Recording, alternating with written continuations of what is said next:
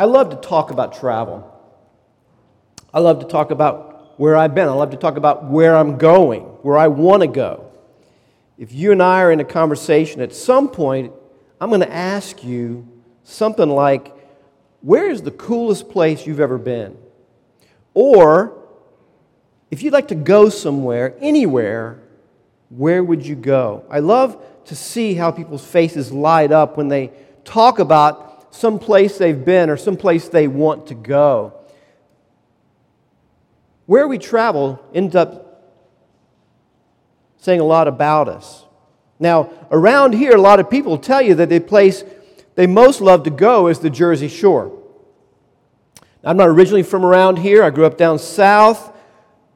I would go to the beach. I would go to Daytona Beach. I would go to Myrtle Beach. Here, you don't go to the beach, you go down ashore. As in, why weren't you at church on Sunday? Because I was down at shore. Now, I'm not going to compare the Jersey Shore with Florida where I went, but I, but I do get it. I think I get it after living here for uh, over 30 years. I do get the Jersey Shore. You see, for, for shore folks, every year it's like a pilgrimage to the Jersey Shore. You go the same week every year. You go to the same place every year. You take the same route to get there every year. You go with the same people every year. You pack the same food every year. You do the same things at the shore every year. You do the same boardwalk, you ride the same rides, you eat the same pizza place, you get the same fudge every year. Uncle Charlie falls asleep on the beach, gets a bad sunburn, and spends the rest of the week complaining every year. Some folks have been doing the same thing at the Jersey Shore every year for years. It's not so much a vacation as it is a pilgrimage. Psalm 84 is called a pilgrimage song. It's about a journey to the same place to do the same thing every year. The writer of the psalm is recounting with joy his favorite place in the world to go to the temple in Jerusalem. Now, the Jews in the psalmist's time sought to get to the temple in Jerusalem as often as possible in their lives. This didn't make them better Jews, but they did it because they knew that the temple was where God would meet with them. It's where their sins were forgiven. It's where prayers were heard. It's where the covenant relationship they had with the Lord of hosts felt most dear and close. Psalm 84 was written to express the heart of an Old Testament worshiper as he or she or they anticipate a spiritual journey to seek the Lord where he may be found. Now, we who live on this side of the resurrection, who are partakers of the new covenant, who have the presence of God within us through the indwelling Holy Spirit, who have had their sins permanently atoned for by the blood of Jesus Christ, may not be able to identify with the spiritual pilgrimage of the Old Testament saint in Psalm 84. So I'm going to give us some brief clues to kind of let us drop in to this experience so we can involve ourselves in the journey along with the writer of this psalm. Number one, in Psalm 84, it's about longing and fulfillment. Commentator Derek Kidner says, longing is written all over this psalm. Now, this isn't like Psalm 42, if you're familiar with that, as the deer pants for the water, so my soul longs after you. That psalm is written by someone who longs to be in Jerusalem, but never thinks they'll get there. They're cut off from Jerusalem, so it's a longing of despair. The pilgrim of Psalm 84 is talking about a journey of anticipation, not despair. It's the difference, maybe in some way, between longing for Hawaii when you see pictures of Hawaii and longing for Hawaii when you're holding two tickets on the plane to get there. As the people of God, this is where we live. We long for the presence of God. Now, we have tasted of the presence of God, we experience the presence of God, but we know that ultimately there is a fulfillment out there where there will be a journey to the New Jerusalem where, where we will live before God in His dwelling place. The Bible says God will dwell with us. And we long for that day that's eternal, that will never have longing anymore because it will all be fulfilled. So we can identify with the psalmist and longing and fulfillment. We can identify the psalmist because Psalm 84 is both practical experience and spiritual journey. It's clear that the psalmist has made this trip more than once. They're familiar with the journey, intimately familiar with the challenges of the road and the delights of the arrival. He talks about valleys and he talks about dryness and he talks about entering the courts, strength to strength, which probably means walking through the courts of God to get to the altar. So he knows this journey. But he also uses this pilgrimage language as a metaphor for an internal journey of the soul. Verse 2, you see, my heart and my flesh sing for joy to the living God. That's how we're called to live the Christian life as well. Now, maybe you're here today and you're just sort of a practical person. You're a Christian doer. You want to know what God wants you to do so you can do it. You don't want to wait around to find out. You're uncomfortable with feelings of not being able to fix problems and find answers. Now, God wants you to know that His job isn't just to help you manage your life, He's there working on your heart as well. Other people love the spiritual part, they spiritualize everything. To them, practical is the same thing as saying worldly or fleshly. They love waiting on God, even if God is tired of waiting on them. Psalm 84 teaches us to be practical and spiritual at the same time. Practical things always have spiritual implications.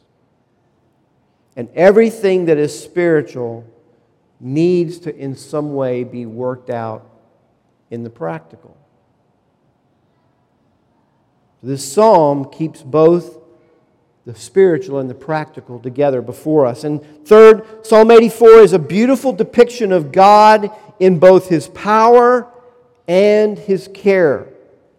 Verse 11, you see, God is our sun and our shield. A sun expressing the power and glory of God, the shield expressing the protection and care of God. God is both lion and lamb, as we sang earlier.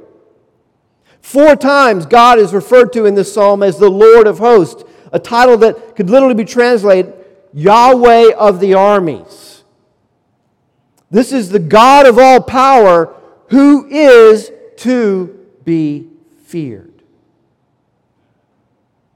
But he's also at the same time the God who opens his courts to defenseless birds, who invites people to come to him, who blesses abundantly. Do you see your God in his power and sovereignty and in his particular care and attention to you? Psalm 84 gives us a gloriously accurate view of God no matter where we are, what we face. Now, the flow of the psalm corresponds to the experience of the journey. Verses 1 to 4, we might call the preparation for the journey. Verses 5 to 7 would be maybe the process of the journey. Verses 8 to 10 are the point of the journey, and verses 11 and 12 are the payoff of the journey. Today, we simply are going to walk with the writer of this psalm on the journey. And as we do it, I'm going to make particular applications to Risen Hope Church where we are in this moment in time. So let's start. Verses 1 to 4, the preparation for the journey. How lovely is your dwelling place, O Lord of hosts. My soul longs, yes, faints for the courts of the Lord. My heart and flesh sing for joy to the living God. Now, to get this psalm, you need to put yourself in the mindset of an Israelite of old, living out in some small village in the distant countryside. There's no church, there's no Bible studies, there's no worship services, there's no sermon podcasts, there's no K Love. The things that you that build your faith all happen somewhere else. In Jerusalem, more specifically, at the temple of Jerusalem. You can be a good Jew in your village, but you must meet with God in Jerusalem. And so you plan and save and prepare for a pilgrimage to the temple. It's at the temple that you can sacrifice and get access to God. It's at the temple where you can receive the peace of God. It's at the temple where you can experience God Himself. So the psalmist begins with his longing. This is serious longing. The King James Version says, My heart and my flesh cry out. One commentator translates it, My whole being craved, yes, exhausted itself for Yahweh's courtyards. What is he craving? A visit to the temple? A great building? No. He loves the temple, but he loves it because it's the dwelling place of the living God. The temple is where God promises to meet with people, with poor, downcast sinners, to extend his mercy and awaken joy in them. That's what the pilgrim longs for. Not a good seat, at a festivity, not an experience to add to his Instagram account, not to fulfill a religious responsibility. We don't know much about this psalmist. Was he rich? Was he poor? Was he a leader? Just a poet? Well, we don't know much about him, but what we do know is that the one thing he wanted most was to meet with God. Now, we are in Christ. And that makes all the difference. See, God ended the temple worship system forever in Christ. He broke out to the world from the temple in Christ. John 1 The Word of God became flesh and dwelt among us. The word dwelt is the same word in verse 1 here. How lovely is your dwelling place. Those who are Bible students will know that means tabernacle. How lovely is your tabernacle? How lovely is the tent where you dwell? John says Jesus came and tabernacled among us. We are the temple of God because God dwells within us. When we gather together, we set up the tent of God at Beulah Tabernacle, at Christ Community, here in this building, in our small groups, in our Women's Night of Worship, at our softball fellowship this Saturday. In everything we do together, we are the dwelling place of God.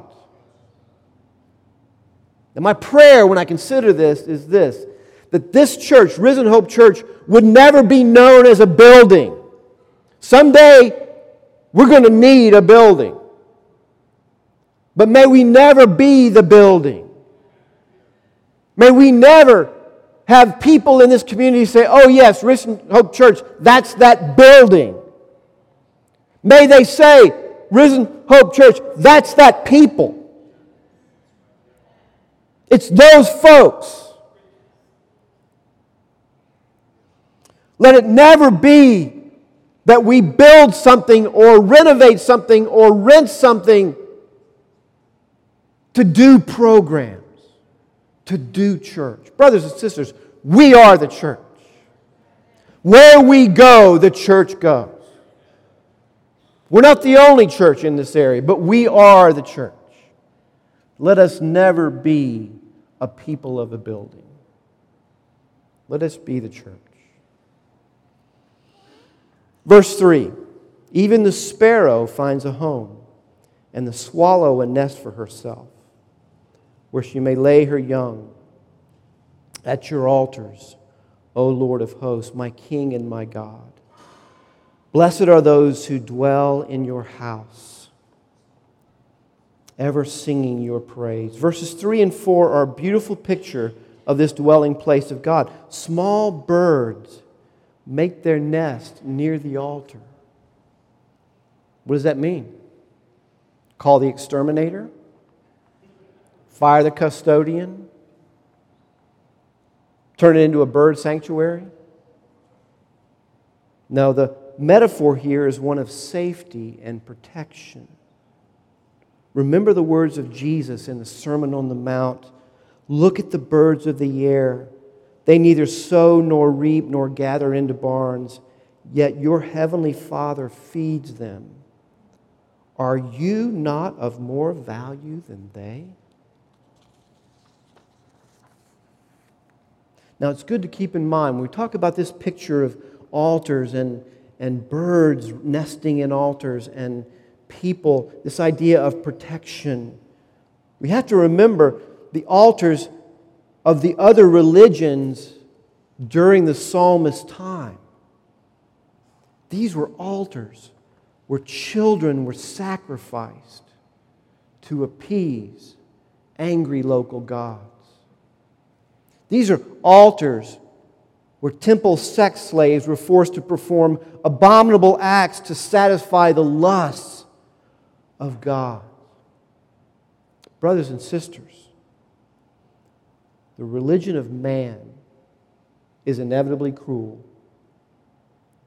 And the closer you get to the center of it, the crueler it gets. Yet the place where the Lord of hosts dwells, the God of the armies dwells, even the holy altar that no one can approach without atonement for sin, is a nesting place for the small and weak.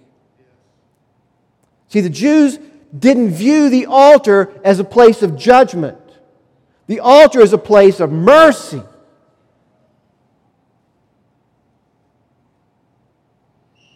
It was there where God made a way for them to come into His presence.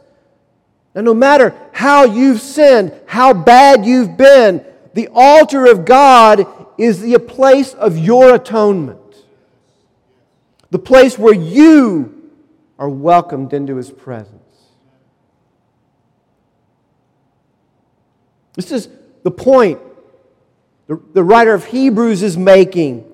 Therefore, brothers, he writes in Hebrews 10 since we have confidence to enter the holy places by the blood of Jesus, by the new and living way that he opened for us through the curtain, that is, through his flesh, his death on the cross. And since we have a great priest over the house of God, Jesus, let us draw near with a true heart, full of assurance, not fearful, full of assurance of faith, with our hearts sprinkled clean from an evil conscience and our bodies washed with pure water. Oh, do we need that? Do we need hearts sprinkled clean? Do we need our bodies pure? Let us hold fast the confession of our hope without wavering, because he who promised is faithful. The God who said, I have made atonement, will apply it to you if you ask for it. And my prayer for Risen Hope is that this would never be a place where people have to clean up their act in order to come in.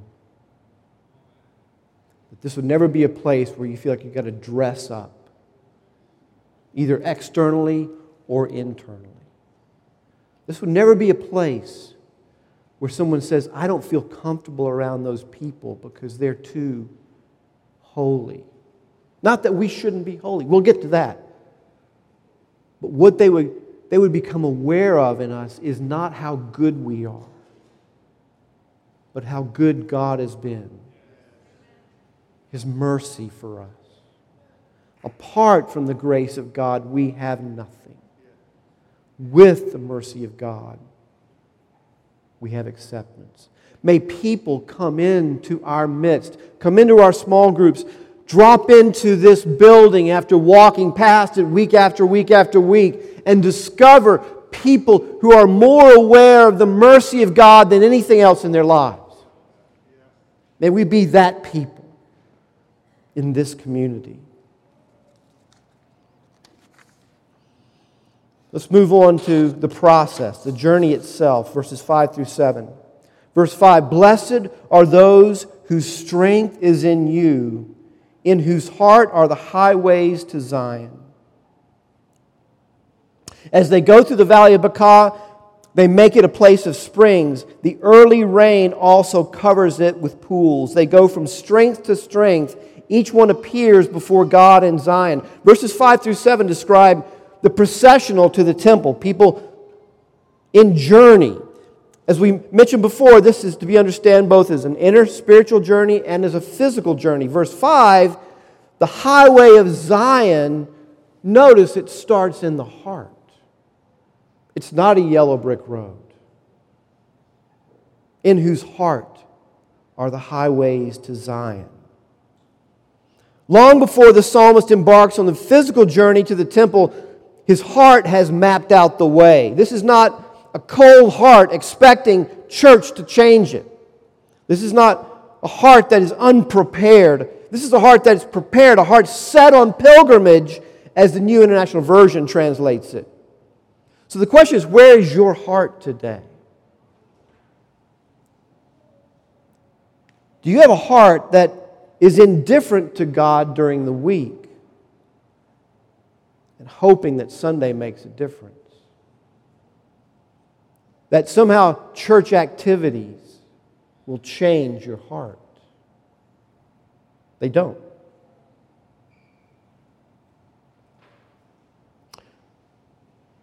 Or are you mapping that highway to Zion in your heart every day? Are you cultivating the longing for God?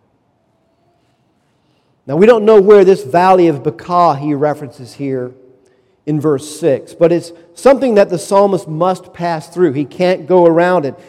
It's a desolate place, a place you don't want to stay in any longer than you must if you're on the journey. Most commentaries see it more as a description. In the Hebrew, it can be translated the valley of weeping or the valley of tears. The spiritual journey will take you through desolate places. But there's promise the promise of rain. This is a promise of God's blessing and abundance meeting you in the dry places. No, you, you take this journey, you will find dry places. You will experience dry times. You will feel like you're wandering in the desert at times. But the Lord provides rain in due season. A hard journey doesn't necessarily mean a lifeless journey because God will give you what you need when you need it. But this is interesting. The valley, this is a physical journey as well. The valley is a real place that they must cross to get to the temple. There's an interesting angle to this. Look at verse 6. The psalmist says, As they go through the valley of Baca, they make it a place of springs. In other words, not only does something good happen in them as, as they journey, but something happens good because of them as they journey. One commentator says it like this The context indicates that the valley is arid, but is transformed by the presence of the joyful pilgrims. And it's really caught me. It's really caught me for this church. Do you realize that you and I were not saved to be good churchgoers? That's not why we're saved. Jesus came to redeem sinners and turn them into true worshipers, and then to send them out into a dry and broken world as witnesses and missionaries. That's why we're saved. That's what we're here for. We gather here not to fulfill why we were saved, but to be equipped to go do what we were supposed to do because we're saved. To remember the glories and greatness of God and take that into the world to a lost and dying generation. Brothers and sisters, the world is a valley of tears. People hold up well under it at times. They distract themselves at times. They try to make things better at times. This past year, I've been to, just happen to have been to three large con- concerts. Uh, and at each concert, the, the, the band leader in the concert, first he said the identical thing this great warm feeling that we have all together, this sense of love that we have, let's take it out and change things. What Bruce Springsteen said. It's what Bono said. It's what Chris Martin said. Heard them all this year. None of those cases did any of that joy and love make it outside past the parking lot traffic jam.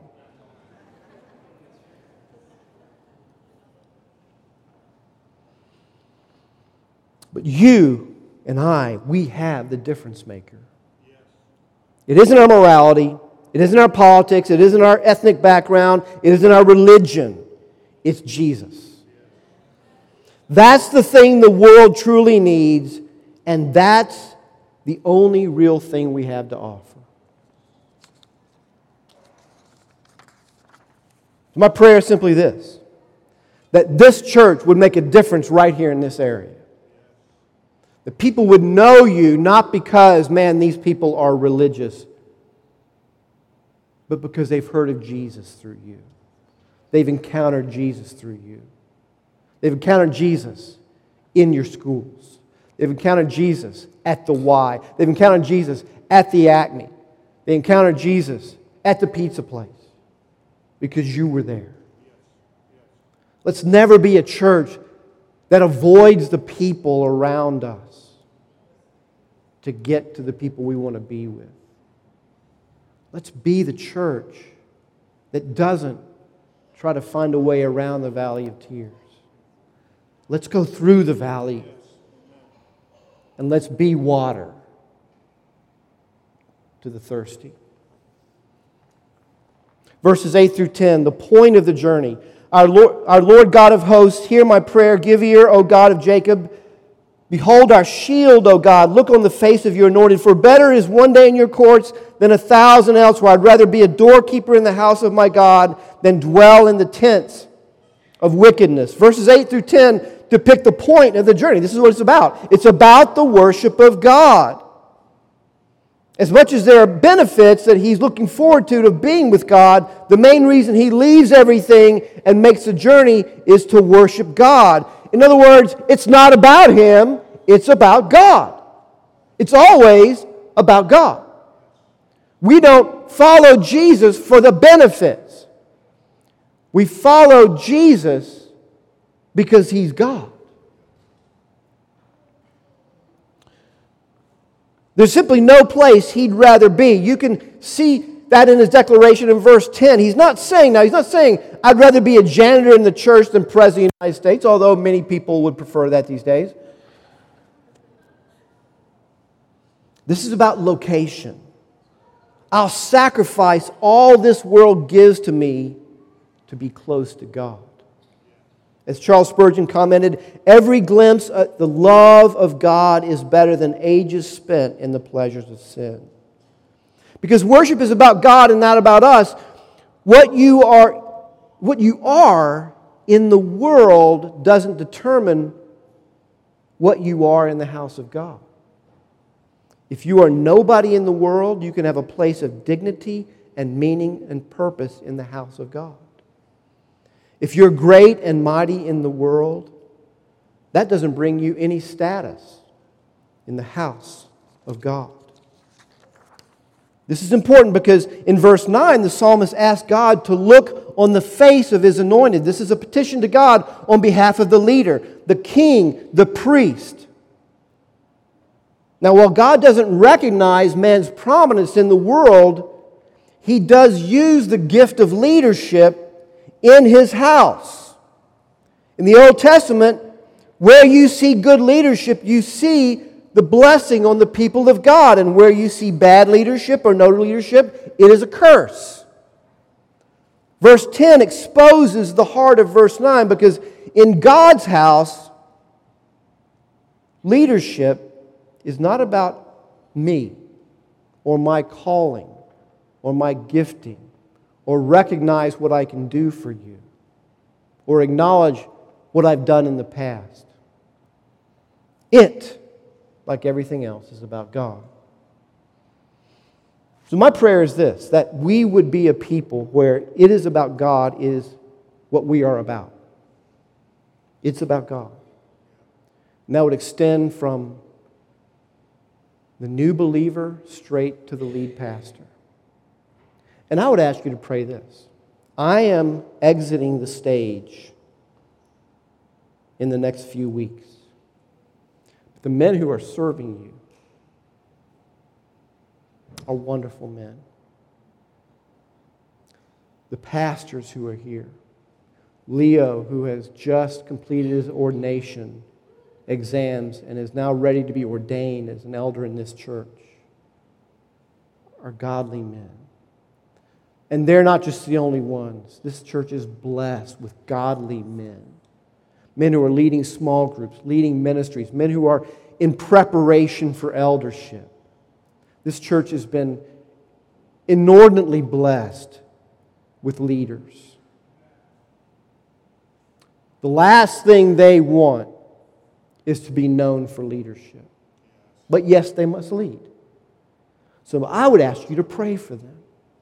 Pray for my brothers. Pray for the men who are called and who will emerge as the leaders in future generations. Pray for, for, for men who are wrestling with their call. Pray for men who are, who are serving. Pray for your pastors. Pray that God would bless them. Pray that God would keep them humble. Pray that this, this, this passage here would ring deep in their hearts. They, they want to serve you. It's not about them. It's not about ministry. It's not about position. As Paul said, they want to spend and be spent for the sake of the church. Lift them up as they do that. And finally, verse 12, 11 and 12, the payoff of the journey. For the Lord God is a sun and a shield. The Lord bestows favor and honor. No good thing will he withhold from those who walk uprightly. O Lord of hosts, blessed is the one who trusts in you. The psalm ends with a confidence that God will bless those who seek after him. This confidence is not unconditional. God knows our hearts. His blessing falls on those who walk uprightly on those who walk literally with an undivided heart. That's the word. It's an undivided heart. Now, an undivided heart doesn't earn God's favor. God's favor comes. God gives out of his love and mercy. He sets his kindness and favor on us because of Jesus not because of us.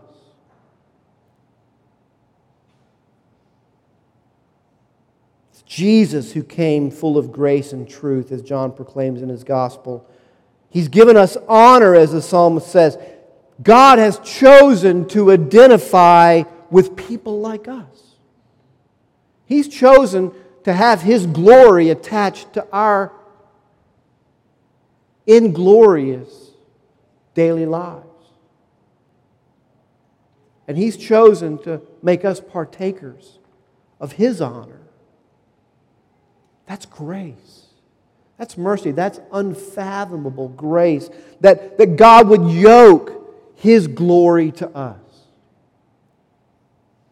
But if we have that awareness, it will provoke in us a desire to live for His glory, to walk with an undivided heart. If you have a divided heart, it's because you don't realize what you've been given and you're squandering it. Now, there's blessing that comes with this. We have the right to represent Jesus in this world. We have the called to represent Jesus in the world, and therefore God will give us the ability to represent Jesus accurately in this world. As a people, we'll all fail individually, but as a people of God, we can represent Jesus Christ accurately in this world. We need the grace of God and the glory of God to do that. Now, my prayer is that we'll see the fruit of that. And, brothers and sisters, I have confidence because we already are. We're seeing the fruit of that. The last two years have been beyond what we ever thought when we started out this little journey. We don't know where it's going to go ultimately. We never thought we'd be here. We never thought we'd be what we are. This Thursday, September 1st, 237 adults and children are going to become the inaugural church membership of Vision Hope Church. Many of you are in that group. Many of you came from Covenant Fellowship to be part of this. Many of you have joined, and together we make up that group. That generations later, your names are going to be known because you were here when it started. In just a few minutes, seven people are going to be baptized. That's the blessing of God. None of those people are being baptized because we're great leaders. None of those people are being baptized because we figured out the formula. They're being baptized because God has been kind to this church and allowed it to be a witness through ordinary people like you and me. And for those seven people, they're going to begin a journey. Some of them already know Christ, but they're, the, baptism is a declaration that I'm ready to start walking. I'm, I'm committed to the walk. If you're being baptized today, it's not a, you may have a wonderful experience. Praise God for that. People may pray for you. Praise God for that. But the reality is, being baptized is, is declaring to the world, I'm no longer walking that way. I'm walking to Jerusalem. And I'm not stopping until I get there and nobody's going to stop me. And we need one another because the walk is hard. We need one another because, because the, the way is long.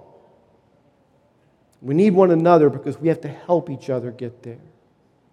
And so, as today, as we celebrate these baptisms, in a few days, as we acknowledge and celebrate in two weeks, we celebrate the establishment of this church as a local church. Let's remember the journey doesn't end, the adventure continues. How lovely is your dwelling place, O Lord God Almighty. Amen.